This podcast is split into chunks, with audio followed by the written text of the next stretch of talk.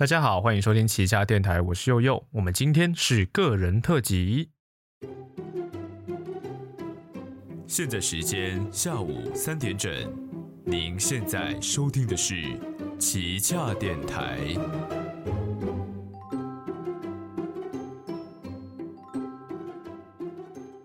那我们前阵子刚选完大选嘛，那每一次台湾大选它拼的是什么？哎，就是谁可以撑到投票那天他翻车的次数最少，也就是说在公众面前的形象他维持的最好的人，那他最有机会可以当选。可是我相信大家也都知道，也很常挂在嘴巴上面讲说政治很脏啊、哦。那到底政治的脏呢是怎么产生的？政治人物间的攻防是怎么运作的？这个就是我今天要分享的内容，公关政治这件事。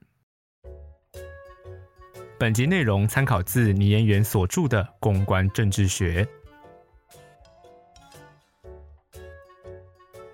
好，在一开始我们先简单的聊聊公关政治是什么。大方向简单的说，它就是一个政治人物形象管理的一门学问，它关注的是形象的塑造、管理、传播这些面向的资讯。换句话说，它是一个包装政治人物的学问。你今天看到台面上的这些政治人物啊，都是他们设计出来的人设。那这些人设呢，就像一个另一个活生生的人，他有他的个性、做法、举止、哦、而人设的目的呢，就是要让大众去关注这个人设，或是喜欢上这个人设。这个人设的设计通常它不会偏离他本人太远，因为人设它是要长期维持的，而且人设呢，一旦成功的建立，它便不再属于这个创作者本身，也就是说，创造者反而要去主动去配合去演出这个人设。所以我们常很常看到一些人人设翻车的这个新闻，好，不管是不是政治人物，甚至演艺人员也很常出现所谓的人设翻车。那政治人物的人设呢，不外乎都是诚信、真诚、道德高尚，他们都是一个堂堂正正的君子。哦，那当他们出现所谓的外遇、贪污、资讯作假，或者是前阵子很红的所谓的学术伦理问题的时候，这类所谓违反人设的事情的时候，这些过去由人设所带来的形象红利就会反过来反噬他们。所以其实这个就跟猎人的念能力是一样的，就是你设定一个越严格的那个制约跟誓约、哦、你得到的能力会越强。所以现在那些候选人、哦、不太走以前那些每个人都是、嗯、道德无瑕的那种风格啊，就是可能很常会有那种呃，今天他很常去什么孤儿院做善事啊，或是很常看以前像蒋经国会抱着小孩啊，或那种你知道很亲慈祥啊、很亲民的那种形象。好，现在大多数的候选人比较喜欢走那种大辣辣、呃、很亲民，我、哦、甚至是主动展示一些些许的瑕疵，或者是很乐于分享自己私底下的兴趣的这种比较亲民的一些形象。那这样的一个做法其实就是为了让人设不要离最真实的自己太远。那一方面是算是这个时代比较流行的人设一个主流的做法，另外一个也是这样的一个做法，它在于面对所谓的人设翻车的这个情况会比较小一点。因为当大家知道说你就是一个大拉拉的人，不是一个走正经这个流派的人的时候，你有时候突然可能失言讲一两个字，可能面对的苛责就不会那么严重。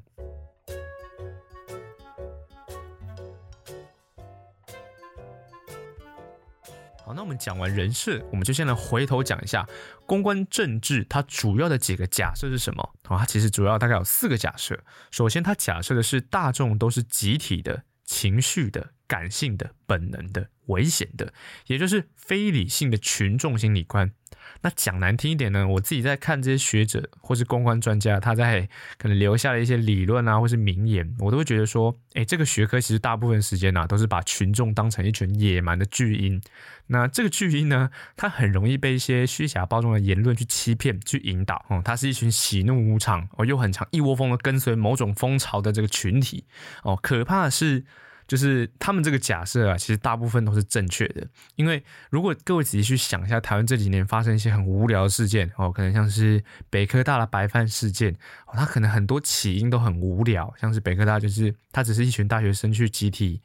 洗这个一星的负评、哎、你说这个东西很有营养很重要吗？其实还好，它就是一群大学生做的这个行为让店家困扰，就这样子。好，但是后来变成因为是某些人或某些利益团体的操作，好，那最后就越来越失控。那这个其实我们之前也谈过，我们今天就不再多谈这件事情。可是要知道说，这个所谓的非理性的群众观啊，最后造成的结果就是，要么这些无聊的事件最后会变成某些政党支持者之间的对立，哦，要么就会变成世代间、族群间的对立。所以其实大众是非理性的这个假设，纵使我们这样听起来很可悲，但其实符合这个假设的事实，其实更让人伤心的。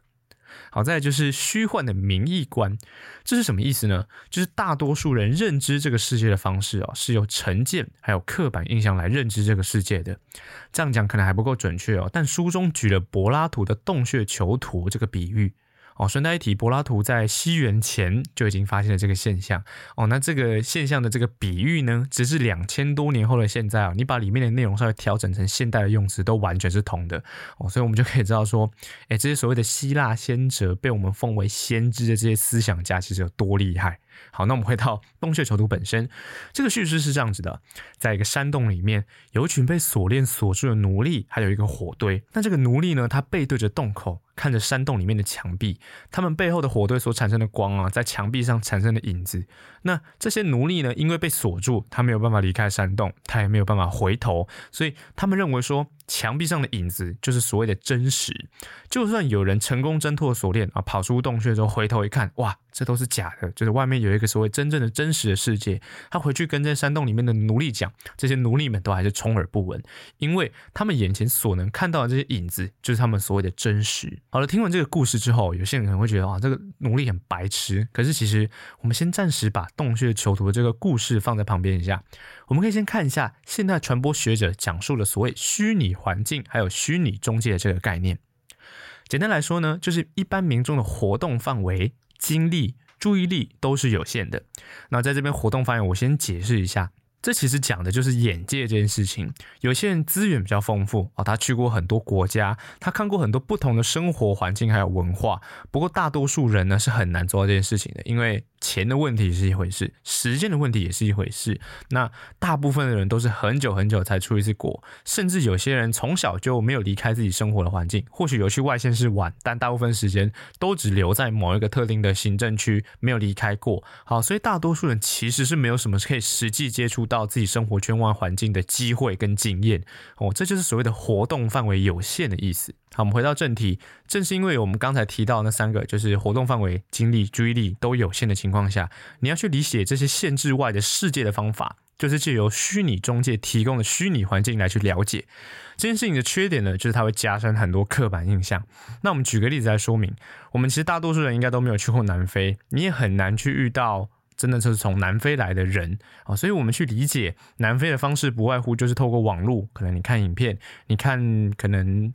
一些创作者可能他是从南非来的，他分享一些南非的生活之类的，就是你透过网络、电影或者是新闻媒体，用这些方式去理解南非。所以我们对南非或者很多非洲国家的刻板印象就是很热、嗯、黄沙滚滚啊，就是那种那种干旱的大地，然后有一棵那种枯掉树啊，黄沙那种环境很原始这种感觉。那有一点了解的可能知道，哎，南非可能过去有所谓的种族隔离政策，或者是一些南非的历史，或者知道说南非的闹区其实也蛮繁华的之类的。那不管是刚才我们讲最粗浅的一些刻板印象，还是后续有稍微有一点了解的这些资讯，它其实都是所谓的刻板印象。像去年二零二三年七月的时候，有一个南非下大雪的新闻，我当下看到这个新闻就想说，啊，南非原来会下雪。可是其实哦，顺便讲一下，这个新闻是讲说南非睽违十年再度下了一次大雪，就是其实在更之前南非也下过雪哦。那当下我想说，哇，南非是会下雪的地方吗？我就查了一下南非的温度，其实南非算是一个蛮凉爽的地方，当地气温大概是在九到二十六度之间，其实跟台北差不多，甚至比台北再稍微凉一点点。而且我之前我跟我朋友分享过说南非有企鹅啊，他们也是哇，原来南非有企鹅这样子。所以我们把这个例子套回来，我们因为去过南非，还有跟南非人接触的机会很少，所以我们必须藉由影视作品或是新闻这些所谓的虚拟中介，透过他们建立的虚拟环境来去了解南非这个国家。那进一步，这个虚拟的南非变成了我们认为真正的南非。所以包括像我刚才我本人认为说南非原来会下雪，对于南非人来说，的确可能南非下雪是一个难见的事，但它并不是一个会让人非常惊艳的事情。那或是有时候我们可能看说，哎，南非原来有这么繁华，这些所谓会让我们感到惊讶的事情，是因为我们深信的是那个虚拟的南非。对于那些真正生活在南非的人，都会觉得说，这对我们来说很正常啊，这有什么大不了的？哦，那就是所谓的所谓的虚拟中介创造的虚拟环境，让所谓的受众认为它是所谓的真实的这个概念。那我们举这个例子算是非常无伤大雅的例子，就是如果真的有些南非人来，或者是去过南非一趟，就会把这些例子全部打破。可是如果我们今天把这个例子转换成台湾，很常报道一些中国一些激进人士对台湾的一些统一言论，或是去强化很中国人很野蛮、未开化这些形象，让民众认为说中国人都很爱国，很讨厌台湾、很没礼貌这些刻板印象。那我相信其实蛮多人身边多少都有接触过很多中国人，不管你是可能他是交换学生啊，他是你的同事啊，或者是你有看过一些网络上的中国创作者他们创作的影片这些的，其实你就会知道说他们根本没有台湾报道那么夸张。当然不是说报道那些事情都不存在，可是这些所谓的虚拟中介他们在建构虚拟环境的时候，他为了要取得最多的关注，因为有关注有点阅率才有钱赚嘛，所以多数呢他们都会去截取最激进最刺激的这些内容，进一步去加深乐听众他们所想象的这个刻板印象。那乐听众一旦相信了这样的刻板印象之后，他们也会喜欢去看有这些符合他们刻板印象的新闻。那在这样的交互影响之下，这些所谓的媒体内容就会逐渐的偏激，逐渐的偏离现实。那听到这边，不知道大家有没有觉得有点越来越熟悉的感觉？没有错，就是刚才我们讲的洞穴囚徒这个比喻。山洞里面的人呢，看着晃动的影子，他们就相信了这个是这个世界的真实。那洞穴里的火堆就是我们刚刚讲这些媒体，那他们产生的影子呢，就是这些火堆提供的幻影呢，他们取材自现实，可是又跟现实有一点不一样。所以这些所谓的这种似真似假这些幻影，会让奴隶们对这些影子深信不疑，进一步认为这些影子就是他们所谓的真实。就算有人跟他讲说这不是真实，这是假的，大部分的人也选择啊听听就好之类的。所以这就是所谓的虚幻的名义观这件事情。好，我们讲完了虚幻的名义观之后，我们再讲另外一个假设，就是精英主导的政治观。这个假设啊，其实是建立在所谓的精英论上面。政治精英论它其实认为政治它是一种高度的专业，民众是不理解的，所以只要统治者定期向民众回报情况，如果民众不满意他，那就再换下一个，其他的民众其实不用太多过问。那我讲的这个解释，它是一个呃，很极度简化的解释。不过会有这样的解释呢，其实就是因为过去有许多例子是证明政治有很多工作都是高度的专业，如果你让一些一知半解的民众介入，他会助长所谓的集权主义，也就是透过去操作动员民众来迫使某项工作的推动或是进行，这反而是不利民主政治运作的。所以其实透过所谓的代议政治，就是我们选立法委员，请立法委员去帮我们发声去立法，这种所谓的代议政治来进行国家的运行会比较稳定。那从台湾的角度来说，就是其实就是我们把创制跟复决的权益都留给立法委员去处理，民众只需要去呃定期看自己喜欢的立法委员，其他事你不用管。这就是所谓政治精英论它想象的一个概念。那这种精英论的建立，通常都是假设民主素质差这件事情，也就是说民众根本就不懂这些法律行政程序。那书中有提到李普曼、哦、就是一位学者，他认为大众不能期待领袖人物跟选民用理性的方式对谈，因为你对选民讲他们的理念，就可能我们想要立什么法，我们宗旨在服务什么样的群众，我们立志达成什么样的目标，你跟选民讲理念是既不灵活又太花时间的事情。候选人、哦、只需要找到一些简单的文字或影像，可能拍短片、哦、做懒人包，用这些东西去捕捉大众的想象就好、哦、这个是一九二零年李普曼就的一个想法，就算这个东西放到一百年后的现在也依然如此。现在大众很喜欢靠着看懒人包去理解一些复杂的社会议题，然后再用这些一知半解的资讯去跟随政治人物起舞，或者是拿这些资讯去跟别人吵架。这样的社会氛围其实它也进一步印证了刚刚我们提到精英主导政治观的一个假设。最后呢，是符号与形象假设的操纵观。它的假设就是民意跟舆论可以透过人为的方式去编造控制。那在这边要先跟大家讲一个名词叫假事件。这个假事件指的呢，就是人为制造的新闻。先注意哦，这个假事件不是指假新闻，假事件指的就是像是记者会啊、新闻发表会啊、统计图表啊，或者是人物的专访，这些如果没有人为去制造，它就不会存在的新闻。那这些假事件呢，通常是伴随着某种目的，或是为了达成某种效果，所以被制造出来。可能浅一点是可能行销或者宣传，那可能再深层一点，或许有达到所谓的转移注意力的一些目的。为什么要转移注意力呢？因为通常一转移注意力就有办法让民众去注意到那些更真实更重要的新闻。也就是说，今天假设某一个人他发生了一个丑闻，他或许就可以透过举办一个完全不相关的记者会，就是可能